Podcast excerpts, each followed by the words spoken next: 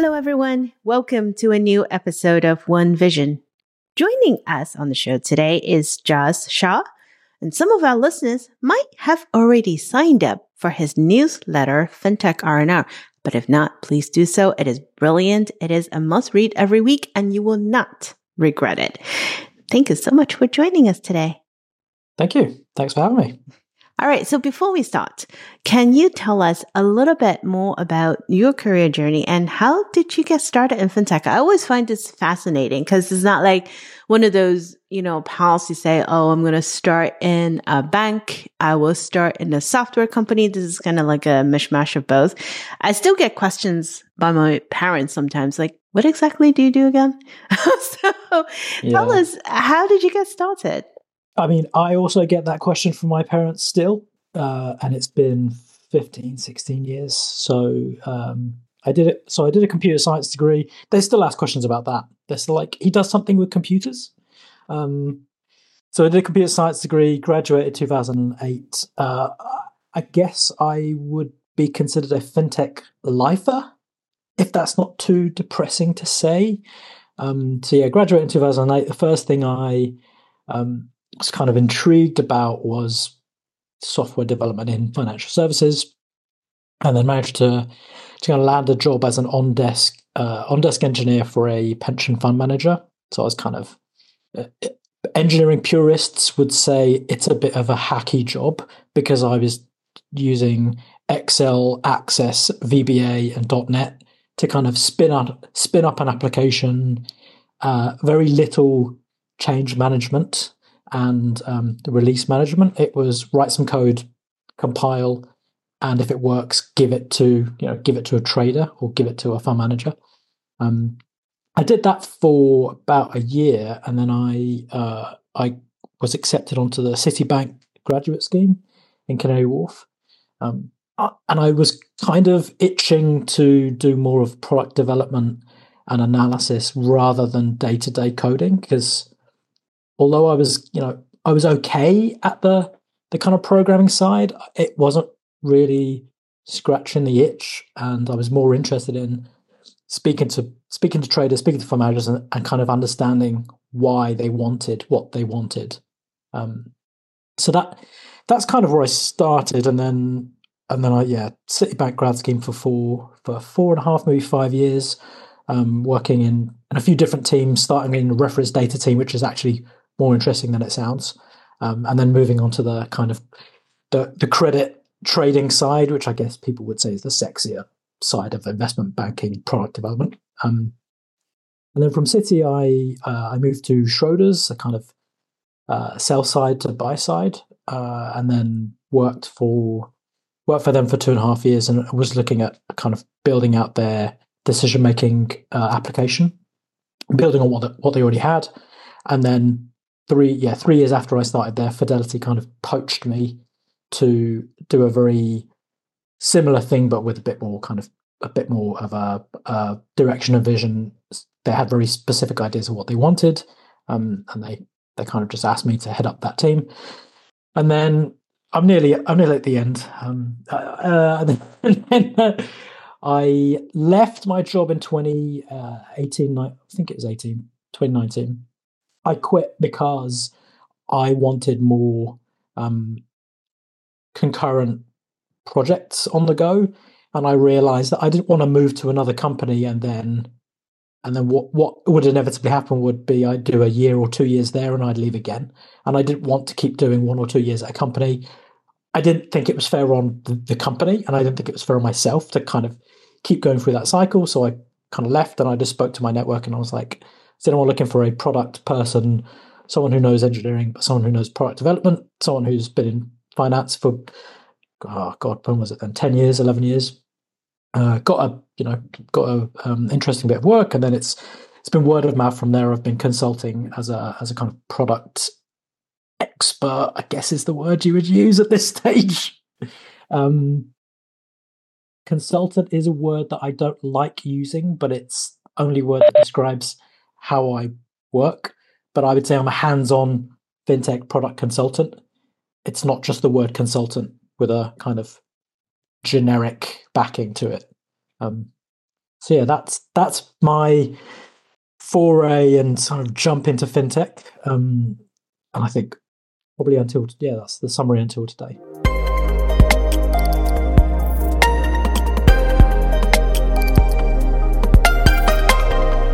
So you were a fintech lifer, a builder, and I would call it a, a subject matter expert, right? Because you know you you just don't talk about it; you actually built it and put yeah. it to life, which is a whole lot more than a lot of other people can say. So it's it's awesome, and and it shows because with the newsletter that you put out, it it there is so much depth to it. But at the same time, and, and I remember I told you that before, it caught my eye because it's not just about the products. You put bits and pieces of history and culture and everything in there. The only other person I remember reading newsletter and made a similar comment was Lex. He writes it like a, a poetry. There is some poetry to, to how he writes it. It's part philosopher and part like it, it's really interesting. He has a different style and you have a different style. And Matthew, he does this newsletter on ESG. That's another one I highly recommend. And I call him the ESG poet because he can boil down concepts on ESG, which unfortunately in some parts of the world is a very divisive subject. Um, and, and boil it down to like, you know, this is, this is how it is. And, and there is a elegance to it, just like how you do yours. Um, it, it's fascinating. I just love it. Um, anyway, that's a roundabout way of saying thank you. Uh, thank you. but um, so so I'm curious. You you have been through the trenches. You've been through a lot of different companies. You had also worked in different cities around the world, and that's one thing that always fascinates me. You're in London, which is yeah. a melting pot of sorts from from people from all around the world. Um, I'm in the US, I'm in DC. Supposedly, it's also people coming from everywhere. What's always striking is how much are our e- local ecosystem willing to take in insights from outside our city oftentimes in the US, especially when I go to fintech conferences, everything is very insulated within the US. This is what's happening within the US. We don't quite look outside. Um, so I'm curious from your perspective, from where you sit, you've been through around the world.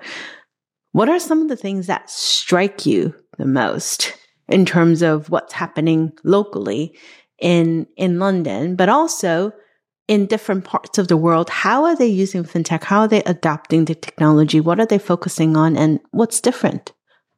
Yeah. I mean, that's that's a great question. Um, it's difficult to kind of distill it globally, so I can just use my experience of working in, in specific cities. I mean, I, I would say firstly, in the West, I think we are um, it is like being at a buffet. So we're we're very spoiled I say with with what we have, the options we've got, um, and it, honestly, like it's like yeah, in the West, in the US, and in the UK, and and and kind of across Europe, it, it's like a it's a feast. If you want to build something, you could you know there's an abundance of great talent around. There's the you know banking as a service options, and there's now you know there's now just not just one or two or three BaaS providers. There's like 10, 20, 30 even. So I would say that the, the big difference I'd say, and I, I don't want to do West versus everywhere else, but it's kind of where it's kind of where I'm going at the moment. But West versus everywhere else, it's West have an abundance of um, of options and um, uh, and talent, I'd say, and and everywhere else is they're they're heading there. They're not there yet. They are heading there. Um, one one example I'd cite is I, I worked for a for an Australian client a few a couple of years ago, um, and they, they were building and they have built a kind of sole trader digital banking platform. Um, raises in, raises invoices, does a bit of accounting, kind of sorts out some some element of taxes for you. They used uh, Volt as their kind of banking provider um, for licensing and for some payment options, and there weren't that many providers out there. There was Volt and maybe one other option they had at the time, and you know, subsequently Volt have gone under. Um, so during that time, they they basically had to um, stop taking deposits and kind of move their customer funds to, to another bank during that transition period. So I, I, I don't know of any stories of that happening in the UK. where you, they've been connected to a provider, or the, or in the US where they've been connected to a provider, they've you know the provider's gone under or, or not or not even been acquired, just gone, and the, they've had to switch deposits to another provider. So I guess that that's one that's one thing, and then on the customer side, there's just so many differences. When I work with um, with different kind of geographies, uh, it's fascinating to me to understand how different people use um, use not even use financial services, just the, their day to day like habits, like how they interact with other people, the different cultures, because that all informs what, what you build, like the features you build in a banking product, like how you um, deliver customer service. Like, does it need to be, mo- you know, can it be mainly automated? Can it, does it have to be mainly human first? Um, and I worked in, um, I worked remotely for for a for a company in Riyadh for uh, for a year and a half, and I just I learned so much about the the kind of Saudi Arabian people, you know what they like, what they don't like, how they operate, and the fact that they're they're like one of the the, the biggest digital adopters on the planet, like even more so than than many many Western cities. So it's kind of lots of it is eye opening for me. Um, but there, but there are massive differences in the ecosystem. I guess maturity is one of them. Um, but I, I would say to a degree that could also be seen as an opportunity for, for kind of new players in uh, in key geographies like you know the Middle East is a growing ecosystem. For example, Israel is a massive tech tech center, but there's there's loads of other kind of micro ecosystems growing, and there's loads of opportunities for for you know BaaS providers to to um, to offer services to, to those areas.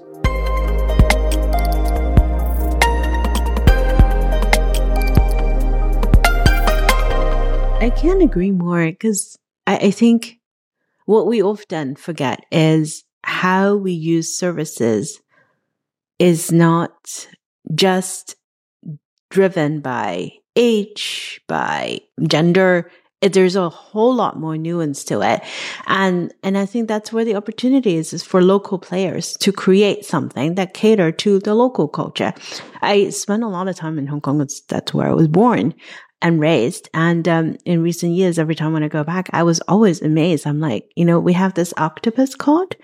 It's, um, it's been around for more than 10 years. Gosh, 10, 15. I, I lose count, but people pay, pay their day to day purchases with that card.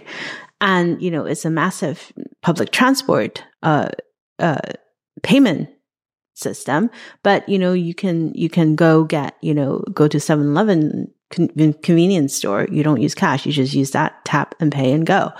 Um, and, and recent years, you know, they have adopted Apple Pay, Apple Pay everywhere. So that is so different compared to every time when I come back to the US. It's like, oh, here is a credit card. And not only you don't tap, you actually give it to that stranger. They take it to the back of the restaurant. They run their card and they come back. It's kind of like, okay, what, what, are you doing with my card again?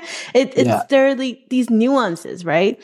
That fascinates me. Um, and I use this example a lot with my kids. Um, when we go to Hong Kong, they have NFC watches that they use to tap and pay. We don't have that in the US. I give them cash. Um, so you know, it's it's a opportunity, if you will. Um, yeah, but yeah, I t- t- yeah, sorry, I totally agree, and I, I, guess even on the on the credit card side, I yeah, coming from coming from London and going to New York or LA and, and kind of going out for dinner, it's still really weird to me that one they take the card away and you don't see it. You're like, what's going on? You know, what's happened there?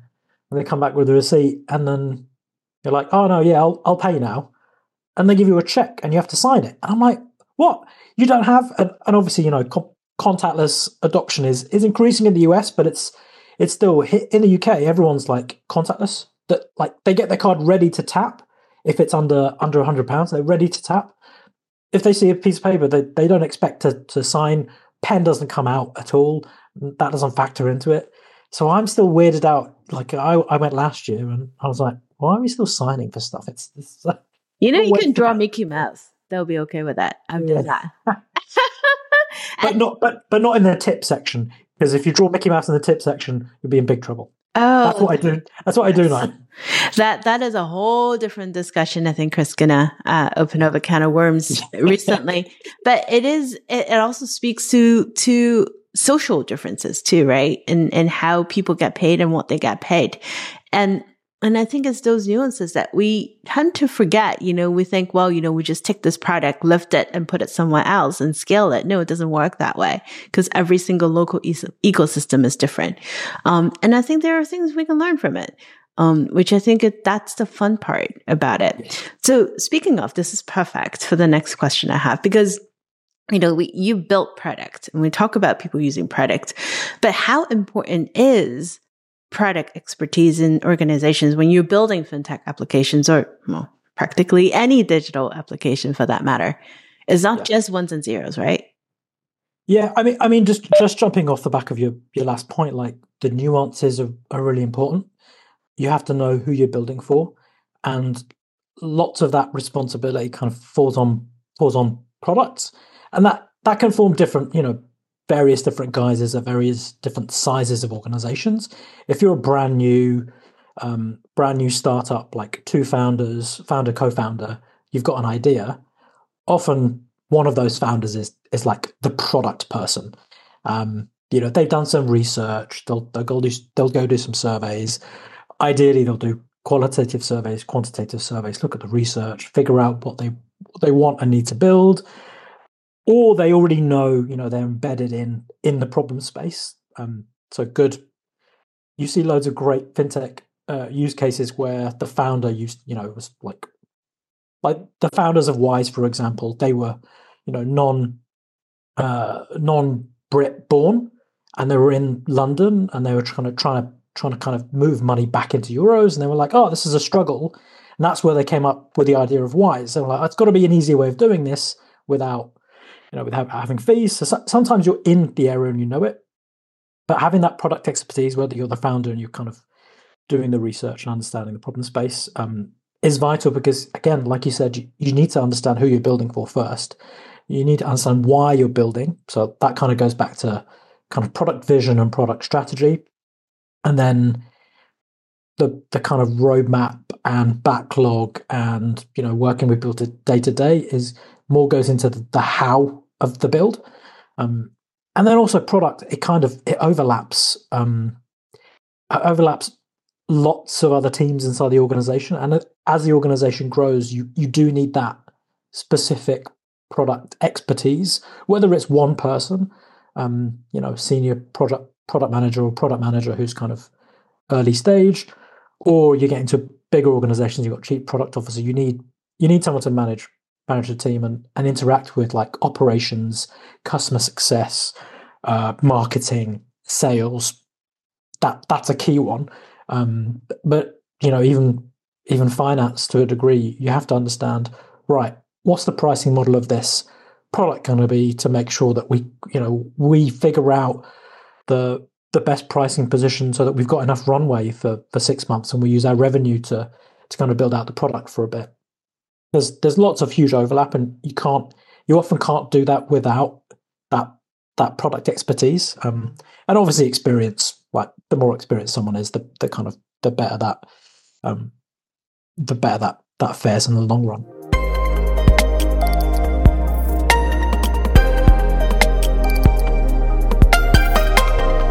It's almost like um, cooking and putting a dish together. You need to have yeah. people with the vision of how is going to look like in the end. And then you need people in the middle to put the different pizza and pots together. Sorry, I, I love food. So I use that as an analogy. Um, speaking of going back to one of the original things I said, I, I read your post. I love your post. Um, and one of your recent ones caught my eye. It's about super apps and why payments are the golden glue. That was the one with the, um, uh, was it Japanese? Yeah, um, K- K- Kintsugi. Okay. Yeah. All right, and and yeah. I'm like, wow, okay, this is this is cool. Um, I love that topic because that's something that we took note as when super apps took off quite a few years ago. It was in Asia, I remember. Um, on a trip to China, I got yelled at by a taxi driver. I had absolutely no idea what he said, but bits and parts of it. And my colleague told me that he was upset I wasn't using a payment app to pay him. I had to pay him in cash. Well, because the app did not take American credit cards. Um, and then subsequently, I, I, just could not understand why everyone is just walking around with a phone and a QR code. Um, and it wasn't just payments. It was many different parts of their lives. It was all within that app and the phone. Um, and of course, that was quite a few years ago. And I remember coming back and telling people that, like, yeah, okay, so it's QR code, so what? uh, it, it's fascinating because it's not just the code as a payment, is what it enables the entire ecosystem and how people live and how they use technology to make everything work. And it's the data that flows through all the different parts of their actions. That was the fascinating part. I am curious, walk us through why we're still seeing that gap right now because we're still talking about it. You wrote about it. Um, it's been a while. What is the closest that we have in here, if anything? Um, I mean, I think it's. I think the answer is if anything, because we don't. There's not really anything close to to like you know WeChat, Alipay, Grab, Gojek, Line Pay. There's there's there's nothing really close like Careem in in the, the Emirates. There's nothing really that close. I think the closest, and this is what I uh, just through doing some research, the closest is is Revolut, but it, it's it's nowhere near what any of these um, the apps in uh, in Asia, uh, sorry, East Asia, South Asia, Middle East, um, like places like Indonesia and South America. It's nothing nothing close to to what what those folks have. And and I was trying to in the article. I kind of tried. I'm not going to keep referring back to the, to the article, but I have done some other research. Um, I I was trying to dive into it, and it's not it's not crystal clear. But the the kind of two key areas, uh, two key reasons why I don't think it's it's here yet, but but I think it will, is again in the West, I'm gonna I'm not drawing this line because it's a fight, but in the in the West, uh, there is a tendency for kind of you know regulated entities, but you know no, no monopolies. So companies don't tend to have there doesn't tend to be one company that just does everything, and so in the West we're not used to you know one company doing everything. Like for example, in India, Tata, they do everything they do everything. And in India, there's there's now a you know there's uh, Paytm, which is which is a super app, and and I think one of the reasons that they're used to it is is because they're used to Tata providing everything, and I think it's very similar in in East Asia, and I think it's very similar in um, in areas like the Middle East and uh, and to a degree South America. And I think the other point is to your uh, to the point you raise about data is is trust. I think we are we're a bit less trusting of one company having all of our data.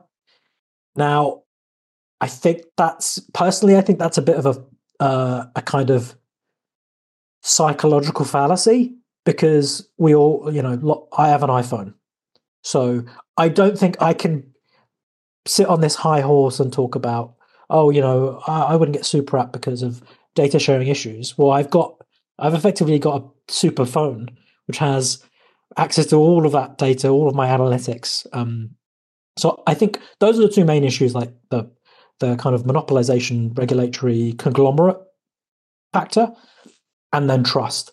I think both of those will slowly um, will slowly erode in people's minds. Uh, and I think Revolut, for example, you know, they've got I think they've got 30 million um, 30 million users uh, 29, 29 million users, and I think they've got kind of they've got this hundred million global target of of customers, and I think their model, like the way they're adding more financial services to their stack, is is the right way of doing it, and then also supplementing with lifestyle. I think that they are very adjacent services, and that's a good step into into the super app space. Uh, and I, but but I think I think one of the key things is and again, I think I mentioned it in my article, is, is pairing up services like, for example, messaging. Messaging and payments would be a, a kind of really easy transition into into super app territory. Uh, WhatsApp have, you know, they've launched this kind of in in WhatsApp payment services in South America, and I I think it's a matter of time before they do it in in the West, in the UK, in the US, because probably in the UK more so than the US, because I, I know personally that more there are more percentage, you know, UK users of WhatsApp than there are in the US, which again is is a weird little cultural nuance that I don't really understand.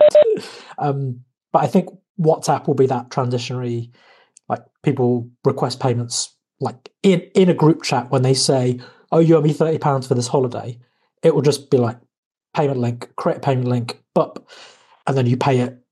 You add a card up front, and then you know you don't constantly add cards. You add a card once, and when you want to pay, you pay and you verify with Face ID or you verify with a code. That's it, done.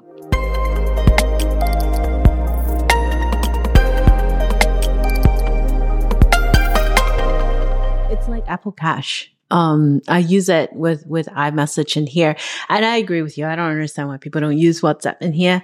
All of my WhatsApp contacts are back in Asia and Europe. And I use it yeah. every day. That's how I communicate and share stuff with my friends outside of the US. And that's what I use yeah. with my parents. We're like on WhatsApp every day. We have groups, mini groups. Um, but I, I, I, DBA, but you're, you're, you're absolutely right. You know, messaging makes it stick, right? Because that's where we live. Um, that's our social life and at adding payments on that, just like a no brainer. Isn't, doesn't India take WhatsApp payments too? I can't remember. I lose track. I I don't know. I don't th- I don't think so. Okay, because I thought for a while they wanted to do that, but I, I lost track of where it is. Um, that's a whole different discussion topic. yeah. yeah. Um, India is fascinating. Um, you know, with regards to how many people there are, what they adopt, and the various changes and and standards that's there. Um, we don't quite have that in here.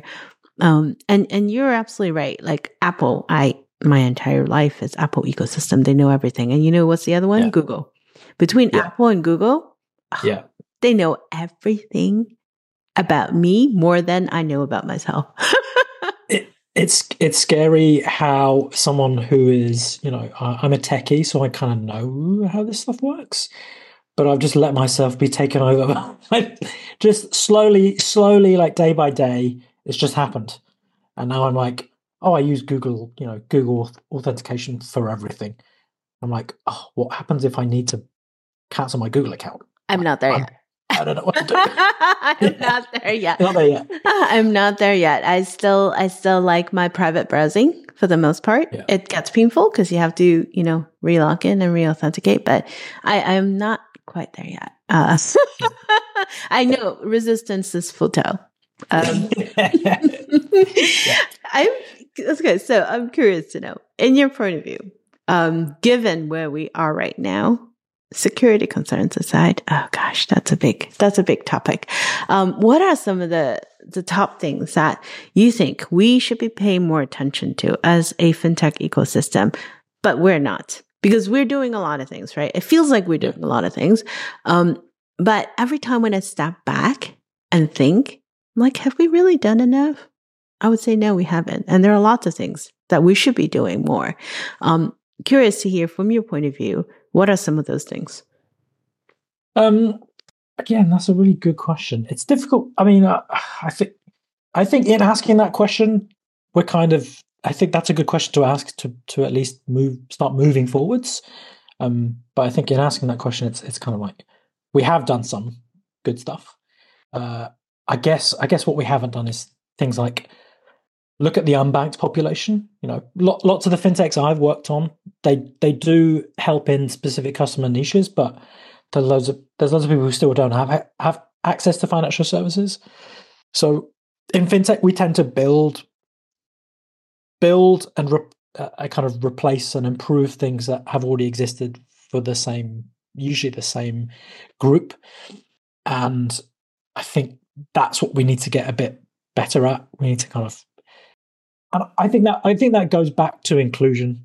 I think I think it, that kind of stuff eventually goes back to inclusion. It goes back to roots, and it goes back to education, because you have to step back and back and back and back, back and figure out well, you know, lots of again, like I said before, lots of fintechs that get created, they get created because someone's like, oh, I, I want to pay you, and you know, you want to pay me? How do we do this? And it's like, well, we have to have more more people from diverse areas in those situations so that they can solve um, they can solve the problems that they have for their groups and their niches instead of you know trying to just onboard everyone into into the same banking stack because I don't think it's I don't think it's one size fits all in terms of banking services. Um, so I think that's something we probably need to look at. You know, diversity, inclusion, and getting people into that uh, into the into that ecosystem. I think I had a chat with someone on or like a you know I say chat.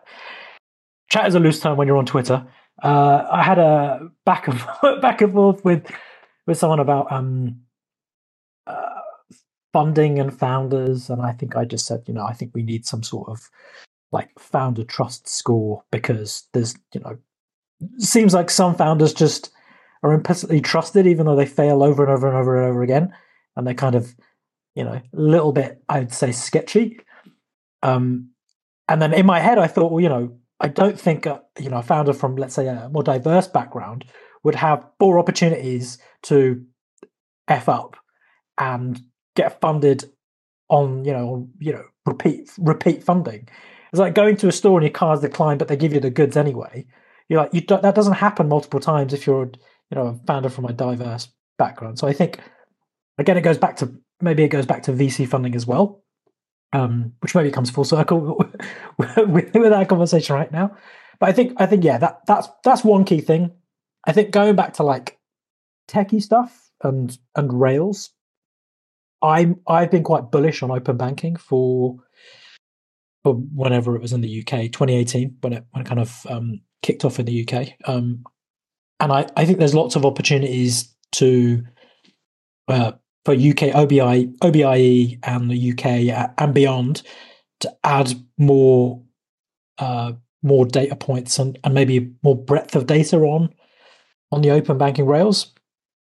I this might be a, a far out suggestion, but rather than have credit ratings hoarded by big four, as we as we do here, there is an option to have a credit rating pushed via an open banking API, which you know, which would mean that a fintech building something wouldn't have to have two API calls to kind of to solve one problem. They have to get their banking bank account details and transactions. Then they have to go make a call to Experian, TransUnion, and get someone's credit rating, and then maybe they disperse finance. You could really have that via one API um, or one API call. Just means things like lower cost and you know faster time to, to dispersing finance, especially for, for people like SMEs.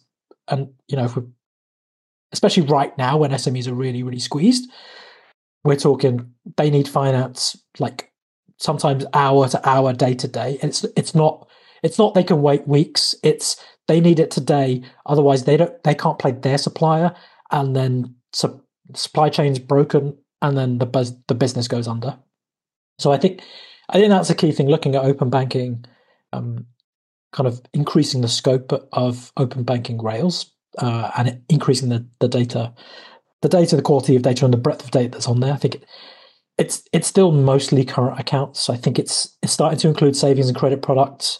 Um, I think like if you include pensions, mortgages, and investments, uh, then I think it, it's really starting then to cover all bases it also helps. It also helps those PFM apps. You know, the PFM apps that, that they're essentially account aggregators. It helps them actually give a true picture of what is this person's financial situation, and then they can add their expertise and say, right, you're in this situation.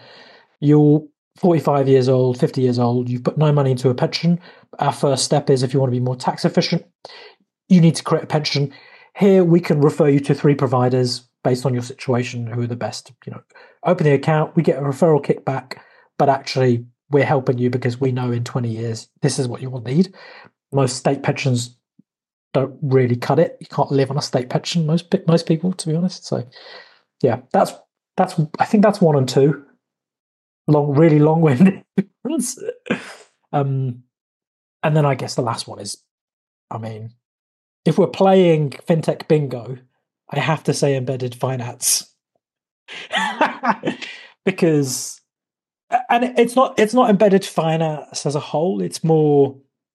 I think we need to pay attention to the use cases for embedded finance a bit more uh, in a bit more depth, and in doing that, I think fintechs have a responsibility to if they are looking at embedded in their finance uh, offering into someone else's application, they need to bring expertise into the organization from from that from that type of organization. So for example, if like I'm a revenue a revenue based finance provider who disperses finance based on e-commerce performance and sales ledger, then I should want to employ someone who has either run an e-commerce store before or has worked for an e-commerce platform before, knows business that business inside out, knows what those SMEs and, and uh, providers and e-commerce stores want and need, and kind of cross-pollinate your fintech team with people who have those expertise instead of maybe forcing financial services into areas without really really understanding the problem which maybe that's my product kind of hat on uh, actually trying to you know solve problems and and solve jobs that exist rather than rather than creating the illusion of a problem that exists and trying to service that il- illusion of a problem. But yeah, like cross pollinating your team with people from those expertise. I, th- I think another example is like if you if you're a car finance provider, you like you need experts in that industry to be part of your team, and not just finance and fintech experts, but you know people who understand the car industry, supply chain, like what consumers want and need, um, all that kind of stuff. I think is really important. So it's not just a you know wasn't just a keyword to try and to try and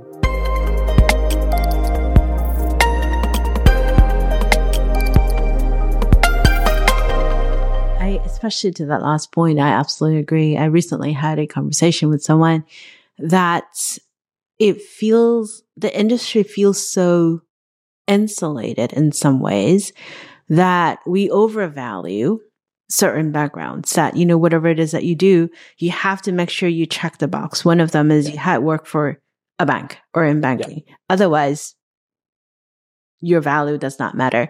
And, and, and I, I truly do believe that to make the ecosystem better, you need the subject matter expertise from the areas that you're trying to serve. Otherwise, like you say, you're forcing something onto a different area that perhaps you have no business to be in. You need to know how they're using the services. You need to know what they need and what's lacking. And you need to know the behaviors and, and all of that and the businesses. How is the business run before you can actually embed yourself in there?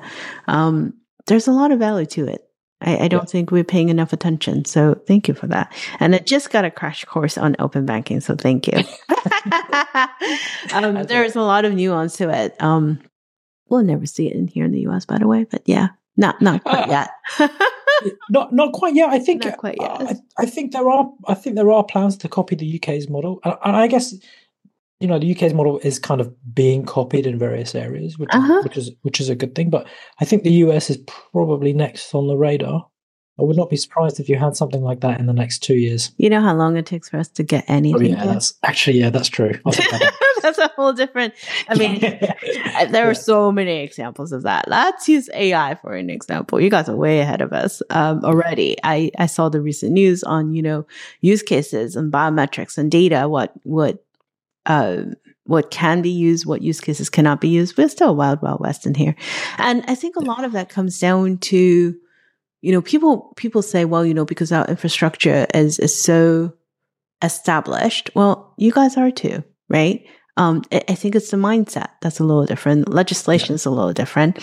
And we are a country with 50 countries. So that makes it a little bit harder to, to say the yeah. least. But, um, but I cannot let you go. I know we have to wrap, but I cannot let you go without talking about generative AI because that's that's that's what everyone is talking about. Everywhere I yeah. go, it doesn't matter if I'm in a tech conference and a fintech conference, or I can't escape Twitter without seeing anything about generative AI. Um, I am skeptical. I'm just gonna come out and say I'm skeptical on where we can deploy it. I'm not saying that the te- technology is not whimsical and interesting, but I'm skeptical in what role it can play in a highly regulated industry.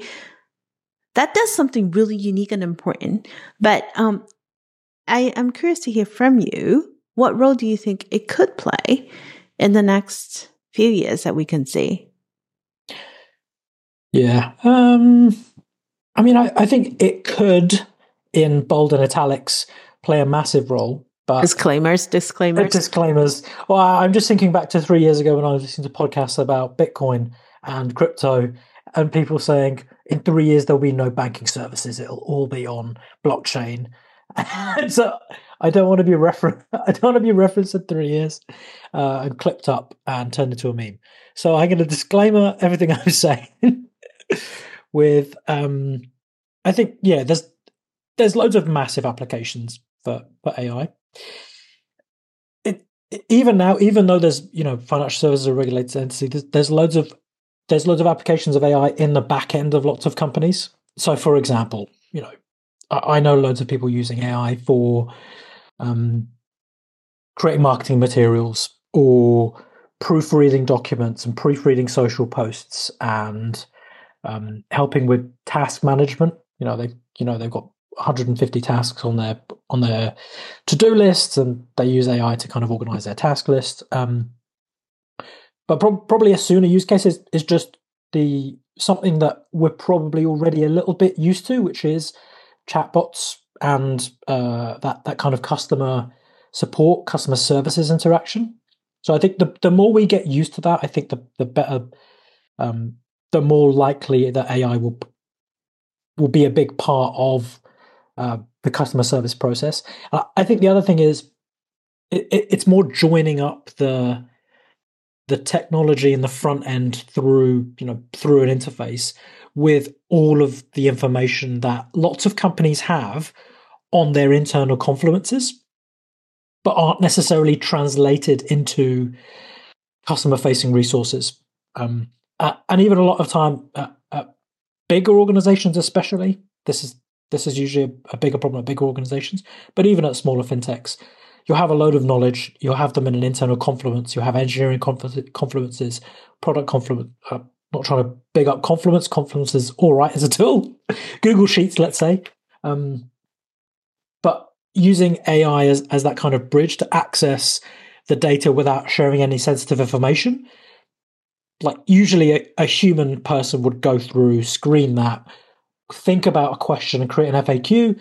Then the FAQ goes on the FAQs list and then you know via intercom or something that if you ask intercom a question it'll kind of say yep here's an faq for that so I, th- I think that's a that's a really early probably less than three year three year view, three year view on it i think looking forwards i think things like personal finance management i think i think that's the biggest like just having ai look at all your transactions you just ask it questions as you would like instead of going through a transaction list and looking at categories, saying, where can I cut back spending next month? I want to go on holiday to Greece in a year's time. I need to save fifteen hundred pounds. What can I cull? And instead of you manually going through, here's my spend, uh, here's my mortgage, like my mortgage or my rent, here's my bills. It could just go through, screen all your transactions, and and say, here's where you think, here's where I think you could be doing better. And based on like millions of other data inputs, um, here's where you should cut back, or here's you know here's some alternatives to what, what where you currently spend that would be cheaper, which would mean over the course of 12 months you would save the amount of money required for you to do this thing that you want to do.